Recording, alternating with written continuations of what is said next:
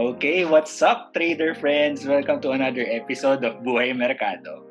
Very excited for this episode, for our first official episode kasi bigatin tong na, ano natin, napakanayam natin, no? Yung guest natin ngayon, sobrang bigatin, no? Uh, may personal friend, coffee enthusiast, uh, ministry man, religious person, kuya ng lahat. Please welcome Bindoy Carriedo, also known as the Bearded Trader. Welcome Hello. sa podcast, Kuya Bindoy. wow, ganda naman ng podcast natin. Kamusta? Kamusta ka ngayon? Ayos naman. Kakatapos lang ng ano, ng trading day. So, uh, ikaw. ayos naman. Uh, yeah. Busy sa crypto, busy sa crypto. So, thank you for ano, thank you for accepting the invite for this podcast. Uh, thank you for being our first guest. So, sobrang excited na for this episode. Sana excited na din yung mga trader friends natin, uh, madami silang makukuha for sure dito sa ano natin sa pag-uusap natin. So, ano, as a start starting question ko lang is pwede mo ba kami i-walk through sa biyahe sa biyahe mo as a trader? Sa sa nga ba paano ka ba nag-start sa stock market and where are you now?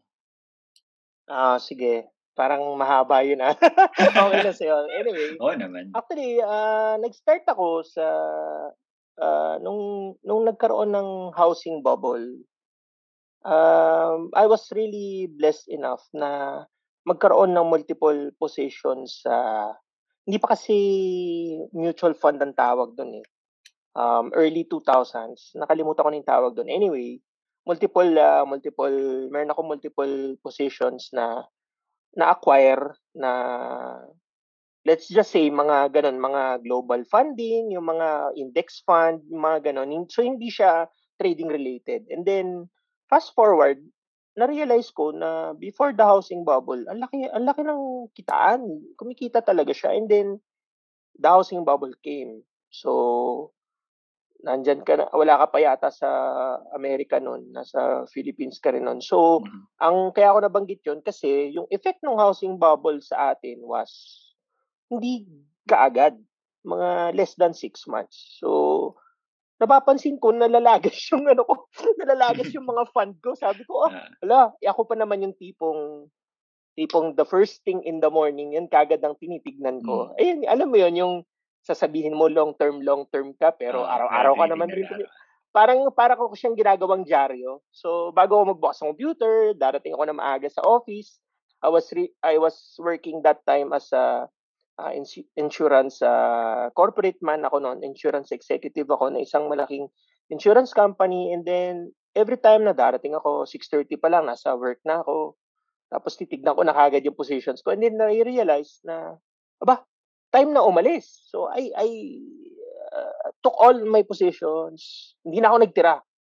And then personal life came, nagkaroon ako ng nag-asawa uh, ako, tapos most of the funds ginamit ko rin. Tapos doon ko nasumpungan na yung lahat pala ng mga funds na na uh, nilagay ko were commonly used for stocks. So sa stock market. Doon ko doon ako nagkaroon ng interest na why not aralin ko paano mag-handle ng own portfolio portfolio pa term nun para para ano para mag-grow ako ng capital like what happened. So sobrang blessed ko na na naalis ko yung funds ko before talaga magkaroon ng crisis dito sa Pilipinas, yung yung effect nga ng housing bubble. So ganun ang nangyari sa akin. And then after noon, nag-aral ako ng ng basic stock market. So hmm. I started out as a fundamentalist hindi ako technician, hindi ako stock market mm-hmm. technician nung araw. Pero nag-aral ako noon sa isa sa sikat na brokerage. Sarado na yun ngayon. So ayoko na banggitin yung pangalan. Oh. Pero mainly I focused on uh, fundamental analysis. So since yung nature ng work ko, bukod sa insurance, accountancy, marunong ako mag-handle uh, ng mga financials ng isang company. Dati ako gumagawa ng ganun.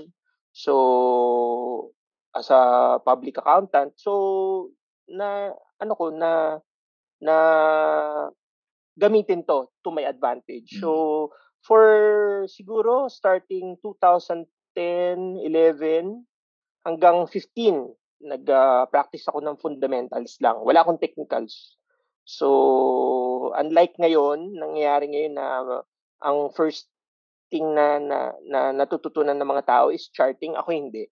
So, basic fundamentals. So, before I would really invest into a stock, invest ang tawag, hindi trade, trade, mm. trade kagad. Um, before ako nag-enter into a stock, it would really take me one month to three months eh, to analyze. Wow. So, ano matagal. Talaga, matagal talaga. Fundamental analysis talaga. Yun, oo. Tapos, matagal talaga ako humawak ng stock. Hindi talaga yung tulad na nangyayari sa atin ngayon, basically. So, yung current na nangyayari ngayon as traders. So, ganun ang, ganun ang ano ko, um, physical makeup ko for almost five years. Fundamental analysis ang, ang ginagawa ko. Para no, sa so, ano, uy, excuse me, sorry ah. para sa hmm, ano, sige, para sige. sa mga listeners natin, pa, pwede mo ba i-explain in a few sentences yung ano, yung fundamental analysis mo na um na flow dati kung paano oh, kasi na, nasabi mm. mo 1 to 3 months eh. So Oo. So dati kasi lalo na nung nag-start out ako, pahirapan kumuha ng disclosures. Hindi mo ka basta-basta makukuha ang disclosures. Ibig sabihin nun, yung mga news na natatanggap natin mm. ngayon sa sa mga in, uh, charting platform na meron tayo ngayon, kahit yung mismo mga brokerage, yung brokerage na meron tayo, yung yung mga gamit yung mga natin na mga brokerage na pang-transact. Mm. May libreng disclosure na dati wala.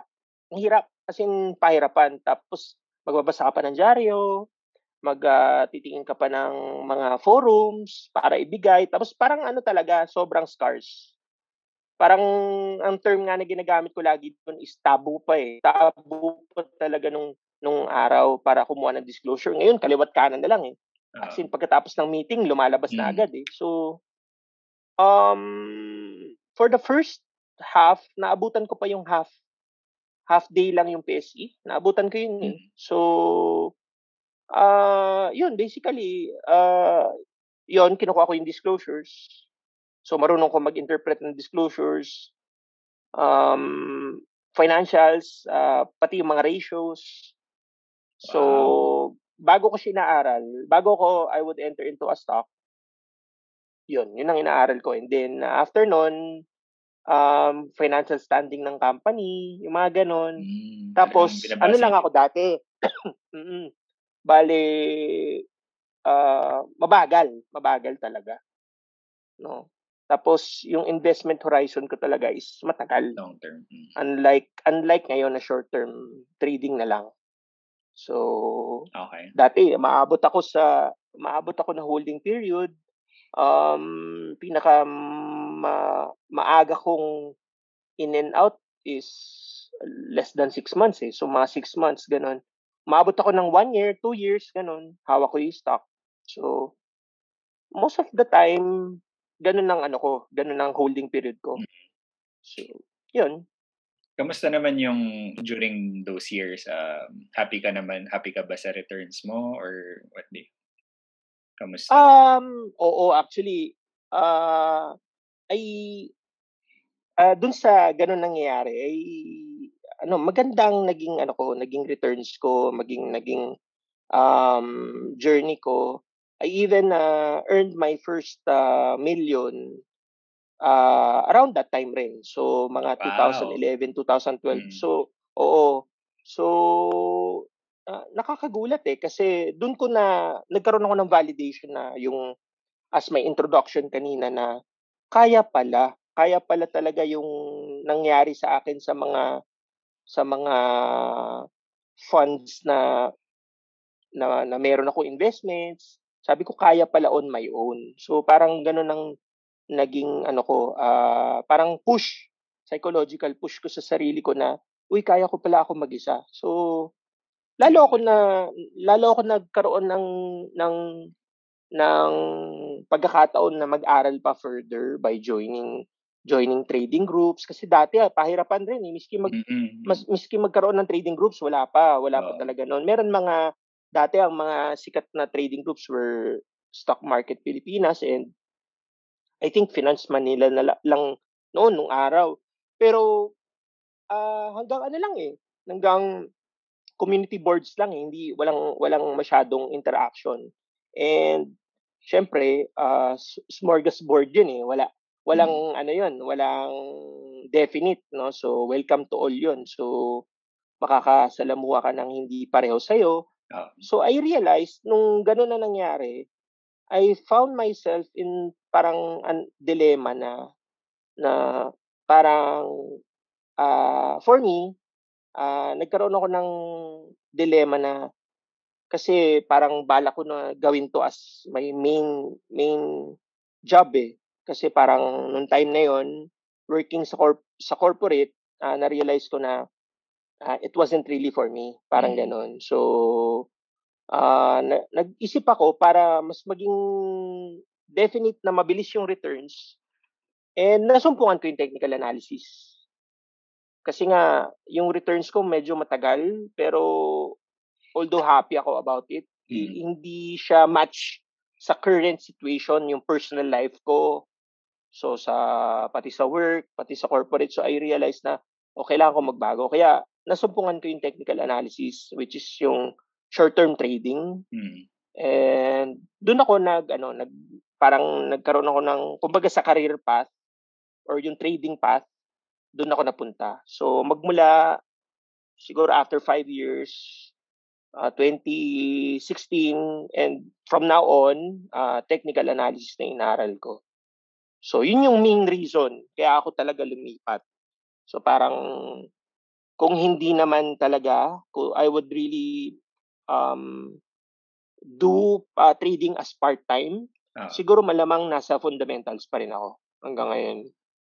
Nice. Mm-hmm. Kailan kailan ka pala nag ano, nag-jump from full-time eh from part-time to full-time?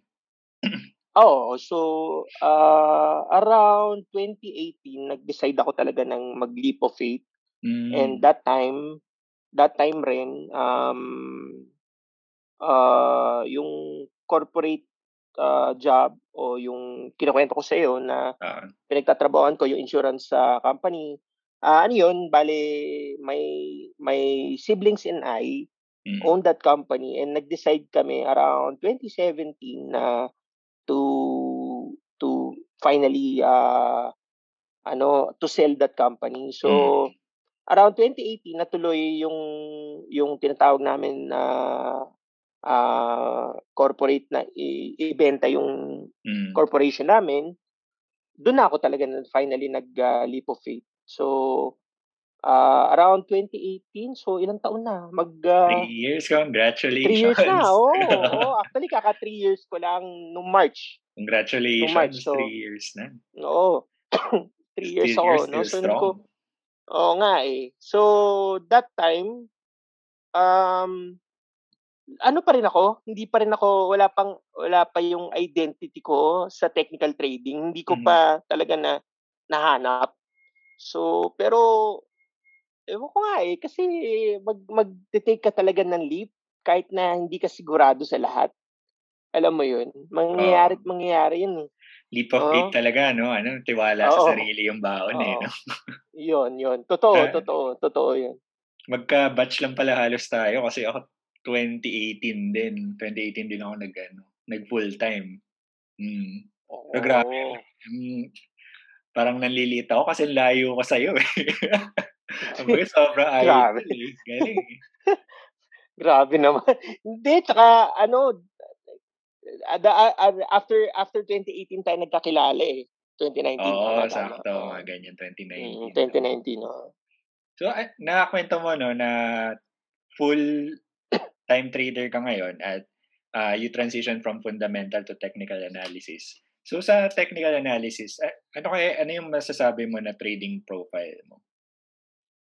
Ah, oo. Um, kung siguro, kung tinanong mo ako niyan, while, while I was still learning the ropes sa technical analysis, kunyari, let's say, 2017 mo ako mm-hmm. tinanong, andyan ako nun sa Amerika eh, nasa US rin ako niyan. Uh, eh. Ah.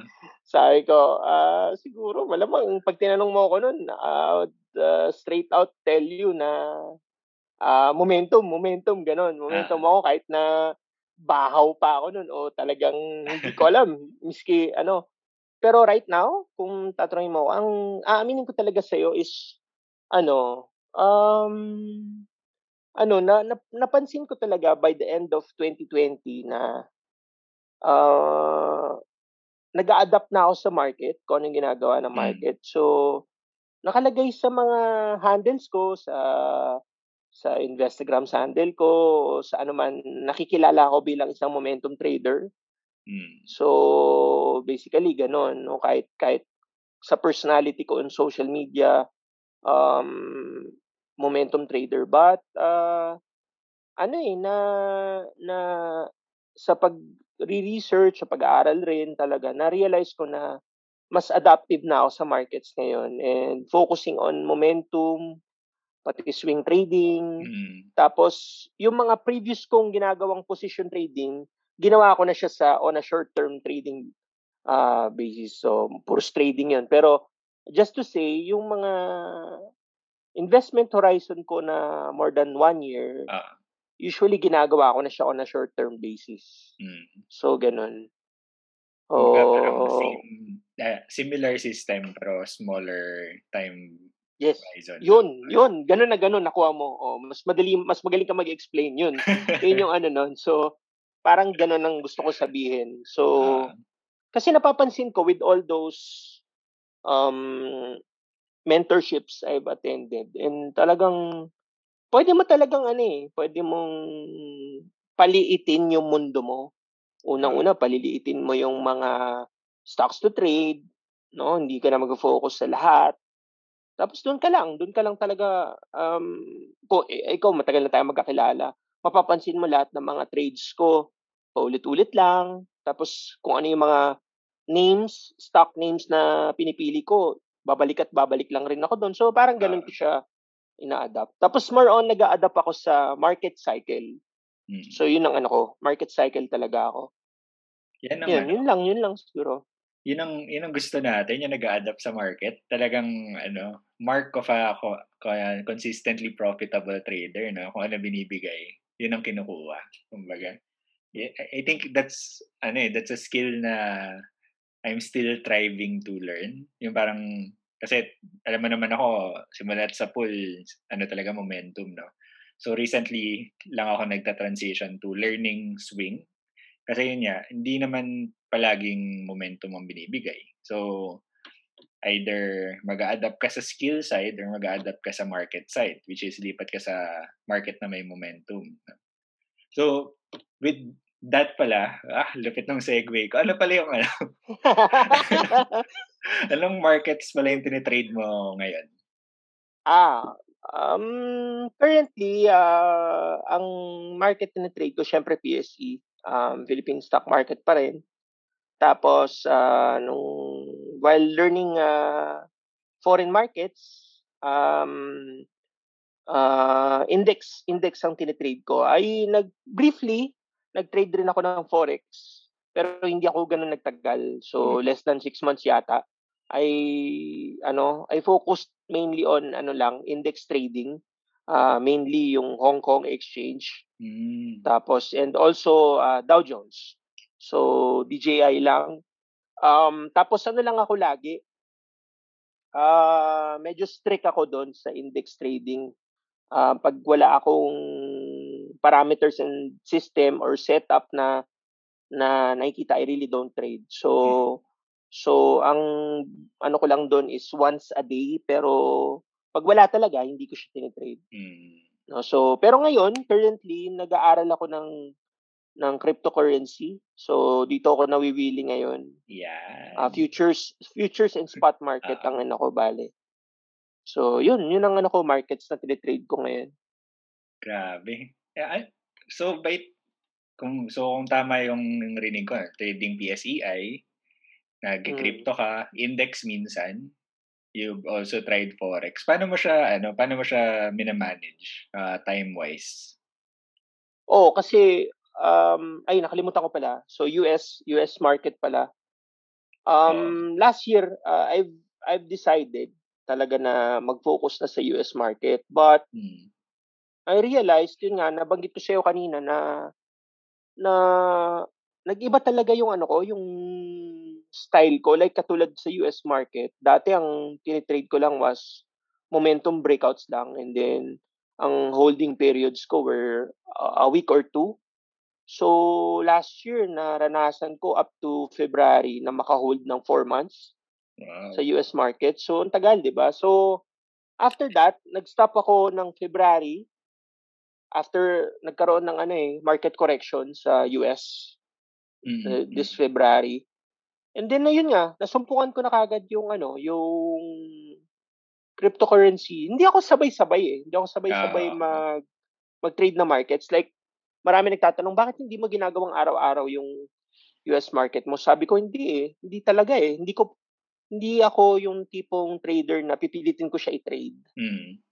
'Di ba? Para makuha ko yung quota ng hindi eh. Iba eh. Iba talaga ang ano ko, ang focus ko. And mas focus ko on on uh, life and on other things, 'di ba? Pero pero kung kung trading wise, I've I've uh, already hit my um, desired quota sa US market. No, nung with just a couple of trades. So, alam mo naman yun eh, no? Ah. Alam mo na yun. So, with just a couple of trades. Pero itong cryptocurrency, siguro um, I wouldn't call na um, legit na ako na pwede magturo on cryptocurrency. But so far, so good naman. Okay naman siya. Mm. And siguro the other half ng taon this year, um, after after trading futures market, baka mas mag-focus rin ako sa spot. So yun, yun lang. Wow, okay. So yun, feeling ko ano parang trap yan dun sa mga lalo na dun sa mga bagong full-time trader kasi 'di ba pag sinabing full-time meron yung connotation ng full-time kasi yung word na full-time parang may connotation na dapat lagi kang babad eh pero it doesn't mean na ganon kasi actually ako yung experience ko rin sa crypto is nung nag since 24/7 open ang crypto nung nag ano ako trade ako ng uh, 24/7 or kung every waking moment, doon bumabagsak yung ano ko.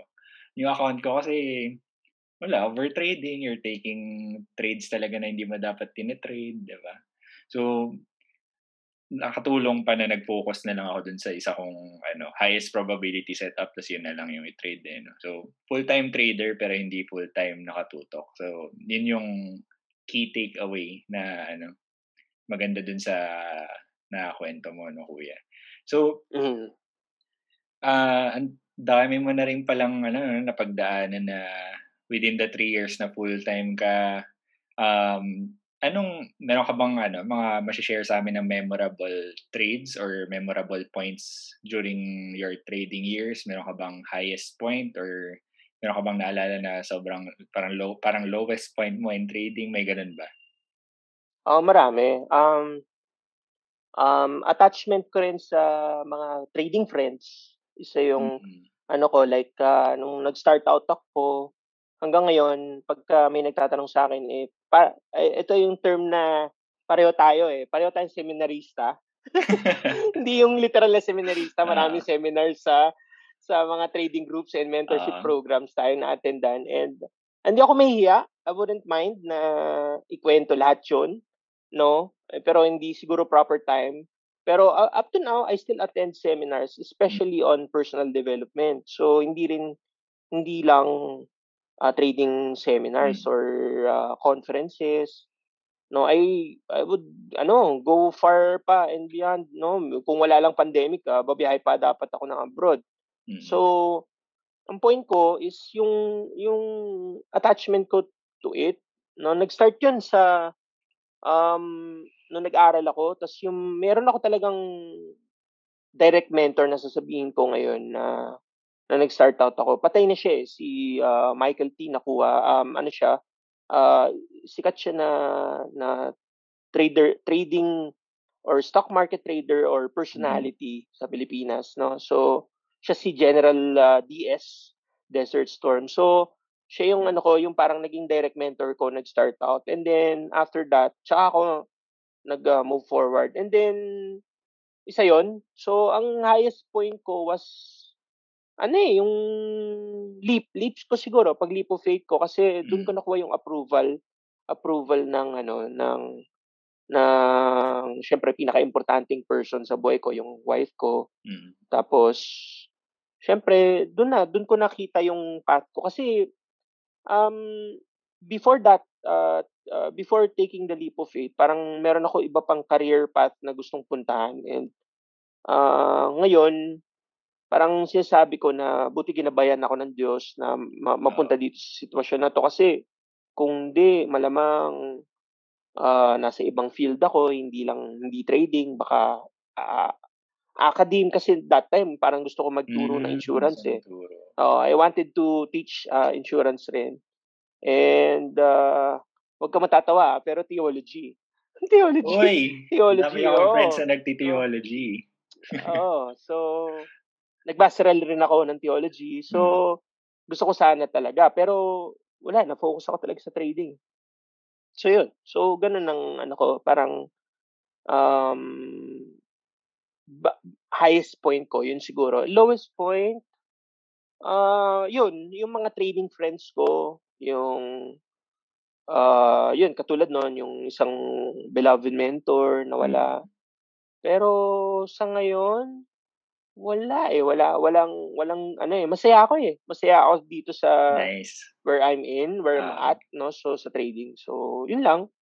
Ganda, ganda. Parang, ano, no, full of high points yung trading career, no? Tapos yung, eh, tingin, tingin ko sa ano rin yun eh, sa tao din yun eh. Parang, it's a nod to you na lahat ng experience mo sa trading. For sure, hindi ka naman palaging panalo, di ba? Hindi ka 100% panalo. Mm. Pero, ah, totoo, alam mo 'yan. Alam mo 'yan. Talagang hindi mo siya tinitake as a low point, tinitake mo lang siya as experiences. Ayan. I think that speaks uh, loud about your character, no? So, nabanggit mo na dati gusto mo magturo. And ngayon, I think you're doing it. I think you're you're really teaching us. So, ako actually, tinuturing kita na ano, uh, indirect mentor. Kasi halos every week, mag- halos every day nga, nag-uusap tayo. Tapos, ang dami mong tidbits na binibigay sa, sa amin ng, ano, ng accountability group natin. And, ngayon, um, for the past, may one year na ba? May one year na ba? Meron kang sariling brand, which is the, the Bearded Trader PH. At talaga nagpo-post ka palagi doon, consistent, grabe, sobrang, alam mo, nung nag-start ako ng podcast, tapos tinitignan ko yung channel mo, sabi ko sana maging ganito ako, ka-consistent na talagang post, hindi na ubusan ng content, grabe, hindi na ubusan ng value. And so, gano'n na ba katagal yung Bearded Trader? Um, the Bearded Trader PH, yung ano, actually troll account yun eh. Nag-start out yun. Yun, ganun rin, going into trading groups. Tapos may requirement na maglagay ng ah, Facebook. Eh, alam mo naman ako, hindi ako talaga, hindi ako mahilig sa social media. Ayoko nga Ah. magpakita ng mukha eh.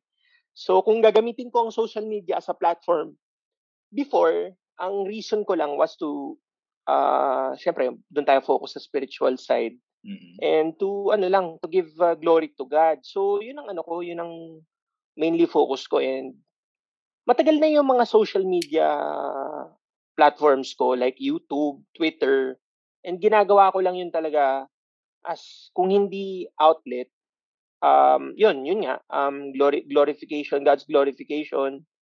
So um alam mo naman yun before dati na I would really consider um mag uh, different different uh, path like yung kasi gin, nagsusulat rin ako ng mga songs before Mm-mm. and uh, professional songwriter rin ako doon ko nilalagay yung music ko pero later on nung nagkaroon ako ng troll account sa Facebook uh, nasuspend yung account so sabi ko bakit nasuspend yun pala ayaw ni Facebook na magtagal ang mga troll Ah. So, di ba nagkaroon ng influx ngayon na magkaroon ng mga troll accounts? Kaya yari na naman yung mga yan.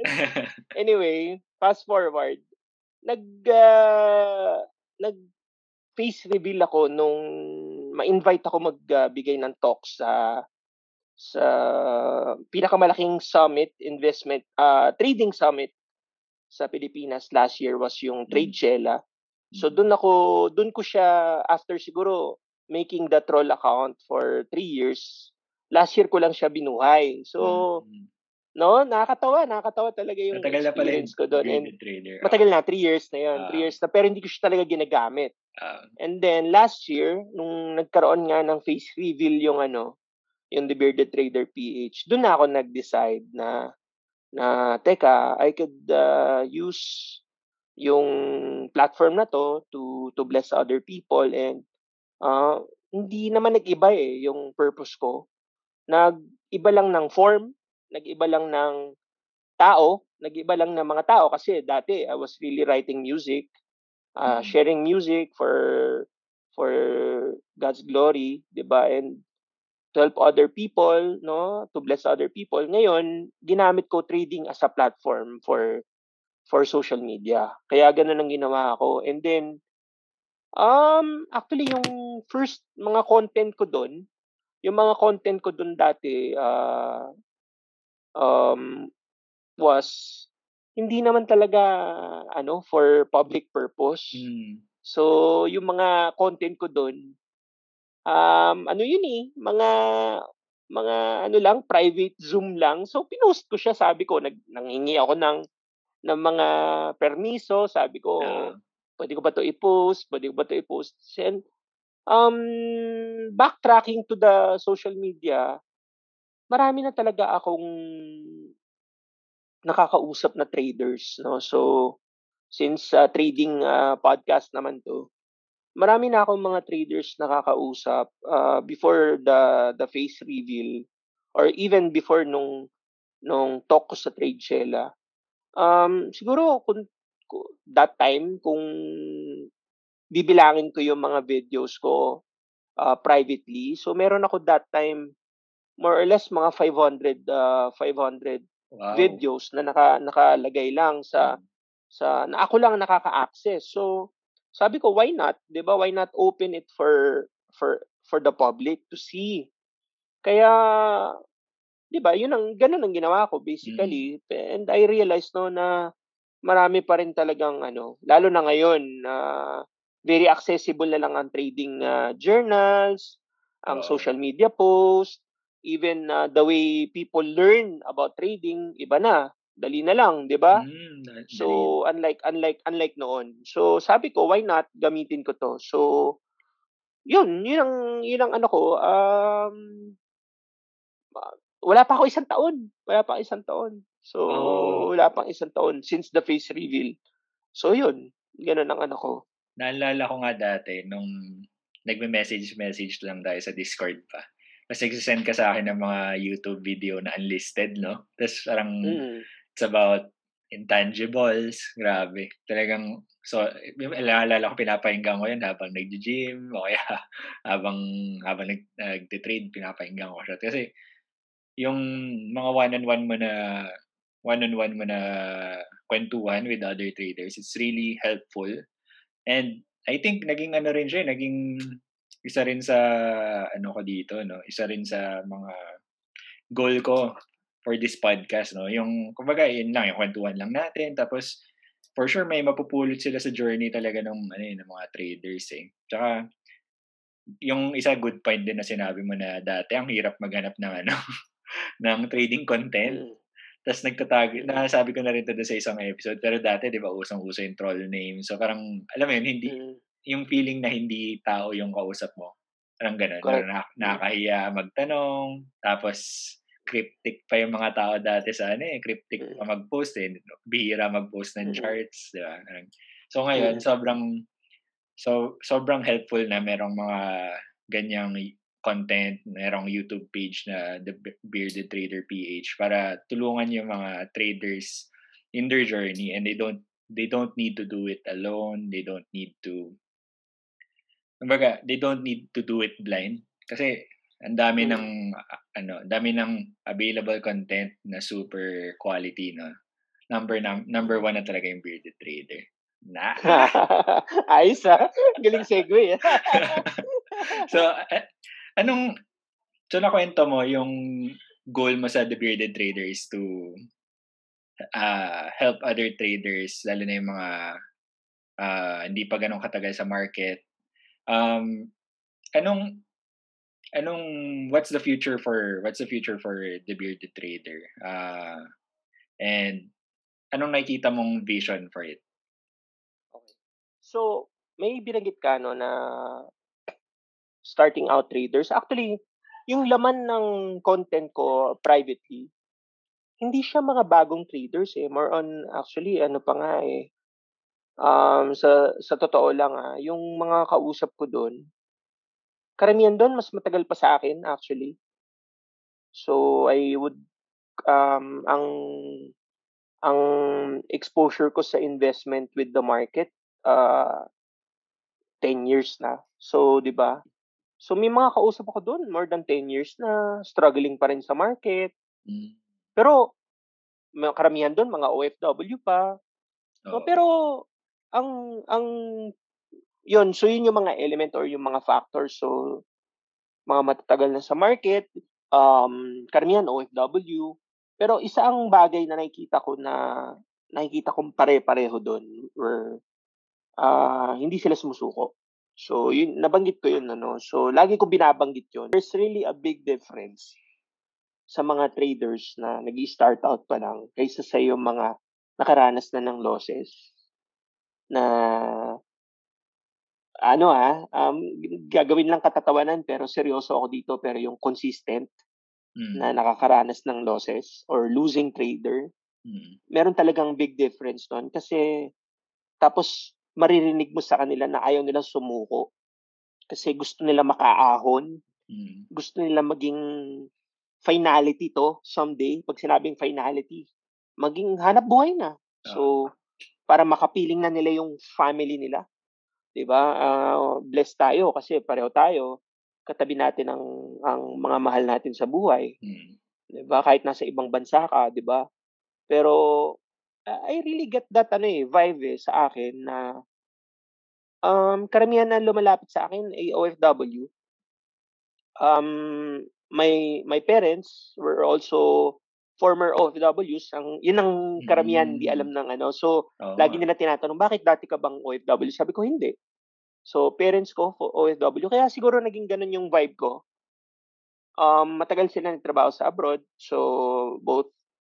And, ano eh, ah dun, yung, meron silang, ah may laman lagi kapag nagsasalita. So, so yun ang difference, no? So, darating yung point in time na magkakaroon kayo ng crossroad eh, sa pag-aaral niyo sa trading. And dun siguro, dun ko nakikita yung sarili ko na focusing on those things no na na to help struggling traders no find their way not to not to change their systems not to to force them into a specific thing to do but to ano lang magkaroon ng konting parang ganito katulad ng ginagawa natin um uh, round table discussion Mm. heart to heart talk ganon real talk tapos um tweak possibly tweak yung mga mga ginagawa lang sa mga systems or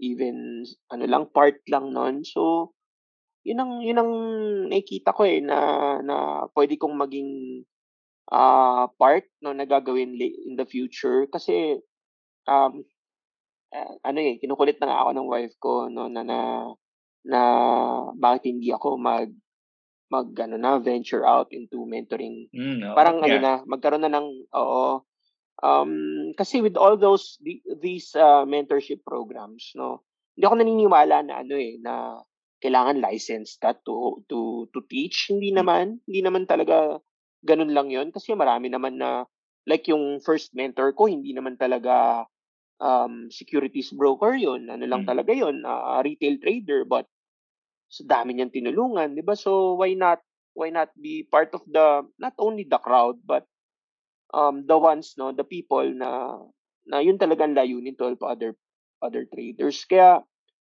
so yun, marami akong mga friends, talagang close friends na nag-start out na rin mag-mentor on their own. Ah. Kaya yun ang eh, pinag pinagpi-pray ko pa. Pinag pinag ah, aaralan ko rin no na kung maging viable ba in the near term. Pero as of now, yun lang, focusing on uh, the the social media um, pages and helping other traders. Yan. So, yun ang nakikita ko eh. Yun ang nakikita ko.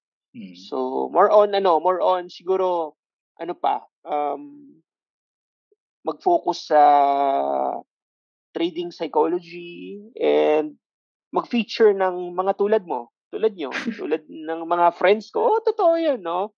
So, I believe, I believe na um, nagkakaroon ng sense of responsibility and accountability kapag na-expose yung tao. Mm. Even sa limelight, sa limelight, uh, no? Kasi, ano eh, uh, trading, ano yan eh, pwede sabihin nating personal, pero pag nagkakaroon ka na ng responsibility to it, uh, ayusin mo talaga eh. Mm. Ayusin mo eh. Ganda, daming, daming, so, ano doon, daming gems doon, no? yung uh, responsibility, tapos yung, gustong gusto ko yung sinabi mo na vision mo na nakakatulong sa traders kahit nakikipag-usap lang, parang kinakamusta lang. Grabe, sobrang tinamaan ako doon kasi ayun nga, nung 2017, nung before ko mahanap si SSF, tsaka yung mga first mentorship programs sa sinalihan ko, talagang I'm doing it alone. Ang hirap talaga. Ay, di ba, nag-aaral ka mag-isa, wala kang matanungan. Talagang yung ano lang, nandyan lang na pag meron lang kumakamusta sa'yo, parang sobrang big deal na yun. Eh. So, sobrang ano, sobrang swerte talaga ng mga ng mga bagong traders ngayon kasi may mga ganyang content. Mm. And kaya ko lang nalaman na OFW pala yung parents mo. kaya pala sobrang oh, kaya pala sobrang oh. ano, napansin ko sa videos parang laging may guest na OFW or parang laging may mm. shout out yung mga OFW. Yung pala, personal pala siya for you. Uh, oh, yeah, personal. Mm. Malapit sa puso ko actually. Malapit yun sa ang, puso. Oo, yun ang ano ko, yun ang parang kasi kahit sabihin mong first hand, hindi ikaw yung naging OFW, pero naranasan mo sa feeling ng mga magulang mo na mm. na nag-struggle talaga sila, finding their way, 'di ba? Mm. Kaya 'yun ang ano ko eh, kaya every time na makaka plus lahat ng kamag-anak ko nasa abroad. So kami lang kami lang nandito, 'di ba? So alam ko, alam ko talaga. Mm, Ayun, so mm. Tsaka dun sa ano pala guys, sa mga nag hihintay ng mentorship ni Kuya Binday, pagdasal niya din. pagdasal niya din. Ah. Bulungan siya, mabulungan siya na mag For Ay, sure, nako. magiging super helpful. uh, Ay, nako. Ay, ang ganda. Ang daming, sana pagpatuloy mo pa yung ano, bearded trader kahit, kahit, ano, kahit magkaroon ka ng mentorship, sana tuloy-tuloy lang yung content. Uh, yun, yun siguro yung pinaka-backbone ko. Um, na nakwento ko nga na may mga close friends ako talaga, trading friends, no, na um, nag-start out na hindi rin naman mga mentors, no. Na, gusto mo i-shoutout, na, okay lang. Shoutout lang. Oh, sige, sige. Banggitin ko na rin, no. So, um, there's there's ano particular mentor mentorship program na na uh, alam mo naman yun no na mm. I I for one I I would really uh, would want na magkaroon ng trader, specific trader ng ng due diligence not only sa stocks na itinitrade but even dun sa pag-aaral no? Kasi never mo kung maririnig talaga na mag-recommend uh, ng mentorship programs. Kung gusto mo i-try lahat yan try mo try mo lahat. Pwede yon no? So pero yung friends ko na meron silang um, program yung tawag doon yung limitless mentorship program. So dalawa lang yung yung mentors dito si uh, uh, isang OFW tapos isang doktor. So si Tristan Montano, Montaño, tsaka si uh, RJ Biscoccio. So mga close friends ko talaga 'yan. May mga social media personalities na rin 'yan. Si Doc. So, oo, si Doc, si Doc. Si So, oo.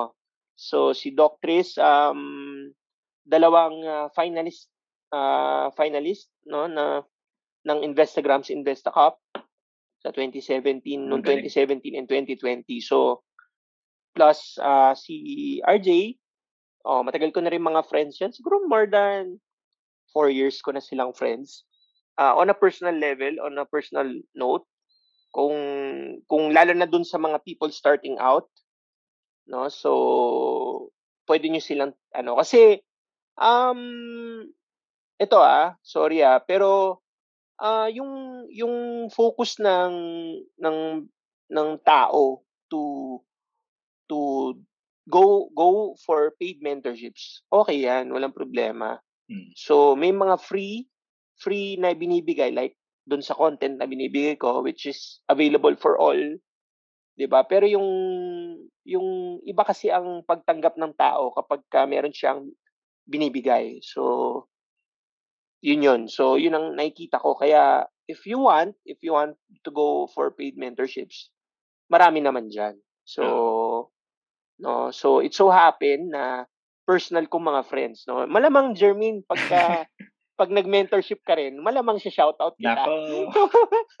Tignan natin. Yan lang ano, yan lang suntok sa buwan. eh, Oo. And thank you, thank you for ano, thank you for sharing. No? So ano, uh, we're nearing the ano, late latter end of our podcast. No? So meron akong surprise question for you. Ito tinatanong ko to sa tatanungin ko pala to kasi since first official tatanungin ko to sa lahat ng ano ng guest ko quiet lang tayo, guys. Ah. So, Kuya Bindoy, anong watch list mo? Anong watch list? Anong watch list ko? Oo, actually, timely ang timely ang tanong mo kasi yung mga wina-watch ko nagsisibag sa akin na. so, ngayon, currently, nag, uh, nagta-transition ako kasi usually ang palitan ng watch list is um, weekend, di ba? So, ah. um, pwede rin kasing Wednesday, 'di ba? Or midweek ang tawag nila doon. So um ako ano, if you're into my live streams, my videos, you you'll know that I really focus on outliers. Mm-hmm. So market movers lang. So hindi hindi ano ah, hindi blue chips ah. Pero I I also would uh, talk about blue chips. Pero ngayon, doon ako sa strong stocks. Mm-hmm. So ano yun mga yon, yung mga momentum stocks. So Currently, ang sector na meron tayo na very strong, um, kakatapos lang ng ano eh, ng property. Pero ngayon ang nakikita kong strong sector is yung mining. Uh, so, doon ako sa nakafocus sa mining stocks ngayon. Yan guys, ah, is... mining place. oh, PX, yan, malakas yan. Yan, name drop. Oo, um, Atlas yan, malakas yan. Sa ngayon ha, ah, sa ngayon no if you wanna go over strong stocks right now so yan um PX um ito hindi hindi mining uh, Del Monte yun. Yeah. 'di ba? Kung, kung dati tatanungin mo sa Del Monte hindi ko ti-trade yan. Pero ngayon oo very strong stock liquidity na. Oo. So yun. So I mainly focus on sectoral movers and market movers talaga. Market movers ako. So marami pa rin hindi nakaka-catch up dun sa sa live streams ko. Hopefully makapanood kayo, no? So, nagkakaroon lang ako ng technical difficulties on doing live streams ngayon pero hopefully makabalik ako on a weekly basis. So, yung mga napapanood nyo doon, kasi pre-recorded lahat yon. So, I'll uh, go back doon sa weekly live streams ko and focusing on daily market movers. So, kung paano ako maghanap ng ng stocks to trade, yun, kung paano siya ginagawa sa live stream, ganun na. Mm. Oh, guys, disclaimer, oh, so, trader kami, ha? So, yung decisions namin nagbabago every every day pag may ginawa yung chart. So, pag may narinig kayong ano dito, pag yung bibilin ka agad, titignan nyo lang. Kusok sa panlasa nyo, tsaka nyo, tsaka nyo na hanapan ng entry. Pero, this is not financial advice. Yeah. yun, tama. Tama, totoo yun. Lagi kong, ano, hindi na, uh, Oo, lagi natin din nakakalimutan yun na sasabihin na educational purposes, hindi tayo nag stock reco. Galit ako doon, galit ako sa stock mm. reco. Do your due Oo, lalo na Oo, lalo na lalo na doon sa mga hindi dapat nagbibigay ng stock reco. Yun. Yeah. Nakakagigil. Nakakagigil 'yun, 'di ba? No, pero pero tama tama 'yun. Buti na lang sinabi mo 'yun. So hindi natin makakalimutan 'yan. So, yun, I mainly focus, kung tatanungin mo ako kung walang stock or name dropping, stock name dropping, I really focus on strong stocks and yung mga nag uh, particularly nag-move within the week, yun na lang ang mm. tinitignan ko. Hindi na ako tumitingin ng mga tulog. Mm. Hindi ako tumitingin ng tulog. Kala mo simple, so, yun. simple pero grabe nandun na yung juice. Juicing juicy na yun. Pag na, pag na-dissect niyo yan, guys. Sobrang juicy nun. So, ano, uh, nabanggit mo nagla-live stream ka, tsaka regularly nagpo-post ka sa Bearded Trader. Invite, paano baka gusto mo i-invite yung mga listeners natin to your YouTube channel and your live streams? Okay. Siyempre. Thank you ah. Thank you sa opportunity. Um, gusto ko kayo invite na na, na magkaroon kayo ng first uh, fresh uh, perspective on trading. Trading no, and uh, I I really call myself uh, uh, a short-term trader right now, no? Pero dati akong fundamentalist, dati akong uh, ano. So, kung may pag-uusapan, more on technicals na tayo. So, uh, I re- I would invite you to like uh, my my social media pages, mainly yung Facebook ko, uh, The Bearded Trader PH. So, meron akong page. Meron rin akong personal FB profile, which is The Bearded Trader PH rin. And then, doon, uh, ilike nyo yun para makakuha kayo ng updates on my giveaways, my uh, current uh, um, trading uh, post, trading, more on trading post, and other other trading related matters. Pero, gusto ko lahat i-focus yung uh, efforts sa YouTube ko, which is yung yung aking YouTube channel, uh, Doybins. So, youtube.com slash doybins. So, dun ko iniiwan lahat ng aking mga trading and uh, finance videos. Nag, nagbibigay rin ako ng mga uh, religious talks, um, spiritual uh, mm-hmm. practical messages. So doon ko doon ko siya nilalagay. Even yung mga budgeting tips, nilalagay ko doon. Tapos yung mga personal ano ko, uh, mga what makes me happy. Yeah. Uh, so traveling, yan, lahat yan. So more on more on gusto ko mag-focus rin doon and mag-create uh, rin ng sub-channel between it. So, meron rin ako mga other social media pages like yung Twitch, same name rin, Doybins rin. Twitter, um, Instagrams, um, Periscope, even Quora, lahat yon meron ako yan. TikTok, TikTok na lang. TikTok na lang ang kulang ko eh. yan ang abangan namin, yung so, TikTok. then, no, pero pero again, yung those those focusing on those two, which is the Bearded Trader PH on my Facebook, and uh, YouTube. So, YouTube uh, youtube.com slash doybins. Yun lang. Yun. Okay, thank you. Thank you ulit for ano for accepting the invite for to being the first official guest of the podcast. Uh-huh. Uh, sobrang bitin yung time to talk about years, your years of experience. Hopefully next time, pag na-invite kita ulit, sana makapayag ka pa or sana mapapaunlakan mo pa ako ulit next time. Oo naman. Mm. Yan. Okay. Thank you, thank you Kuya Doy Visa. Any final words for the listeners? Okay. So, magiging ano naman tayo, no? Um, focus tayo first on the niche niche uh, listeners. So, if you're no if you're looking for ano um mga mga trading related matters. So dito tayo mag-focus more on sa mga roundtable discussions, especially like this one kasi maganda talaga itong pina ginagawa ni Jermaine, no? So na, na natutuwa ako kasi um at the end of the day, you could learn um trading kahit sa Google lang, pero yung mga ganitong mga usapin uh, hindi natin to ma- malalaman elsewhere. So you have to listen intently dito, especially kung buhay na ang share. So mahalaga to. So yun lang. Yun, grabe. Natouch ako dun. Thank you, thank you. ulit, again, thank you ulit, uh, Kuya Bindoy, uh, for guesting and mabuhay ka. Sana dire-diretso pa yung content and yung value thank you, thank you. Alright, thank you so much. And that's another episode of Buhay Mercado. Grabe sobrang juicy ng episode na to. Ang dami kong natutunan sa mga kwento ni Kuya Pindoy. At hopefully ikaw din. Kung natawa ka sa episode na to, please share the podcast to your trader friends. Also, please follow Buhay Mercado on YouTube and Spotify. Meron din kaming Instagram at Buhay Mercado and please like our Facebook page, Buhay Mercado Podcast. Thank you at kita-kits sa next episode!